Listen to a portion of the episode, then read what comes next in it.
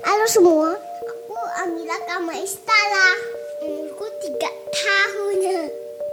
Aku punya cerita lagi nih. Aku pertama dengar cerita ini dari hmm, siapa ya? Lupa deh. Pokoknya ceritanya kayak gitu. Yuk kita dengerin yuk. Hmm, suatu hari ada orang yang kelaparan.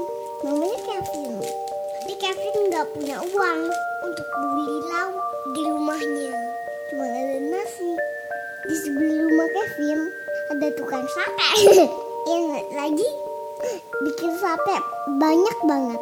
Sayangnya Kevin nggak ada uang untuk beli sate. Tapi Kevin punya ide. Aha, aku punya ide.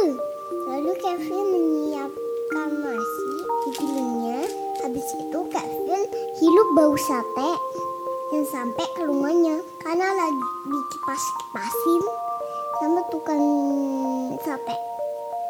Nyang, walaupun Kevin gak makan sate, setidaknya nasinya jadi ada rasanya. Tukang sate yang tahu hal itu malah, hei kamu harus bayar. Enak aja,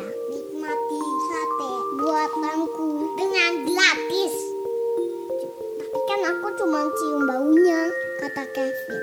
Tetep aja, pokoknya bayar. Lalu ada bapak-bapak dengan keributan itu.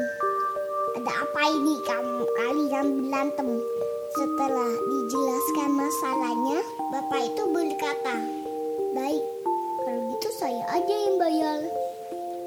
Bapak itu menge- mengeluarkan uang dari kantongnya, tapi uangnya koin semua.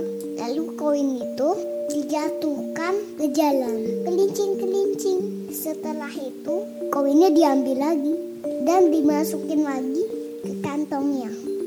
Udah ya, udah aku bayar satenya. Loh, mana bayarannya? Kata tukang sate.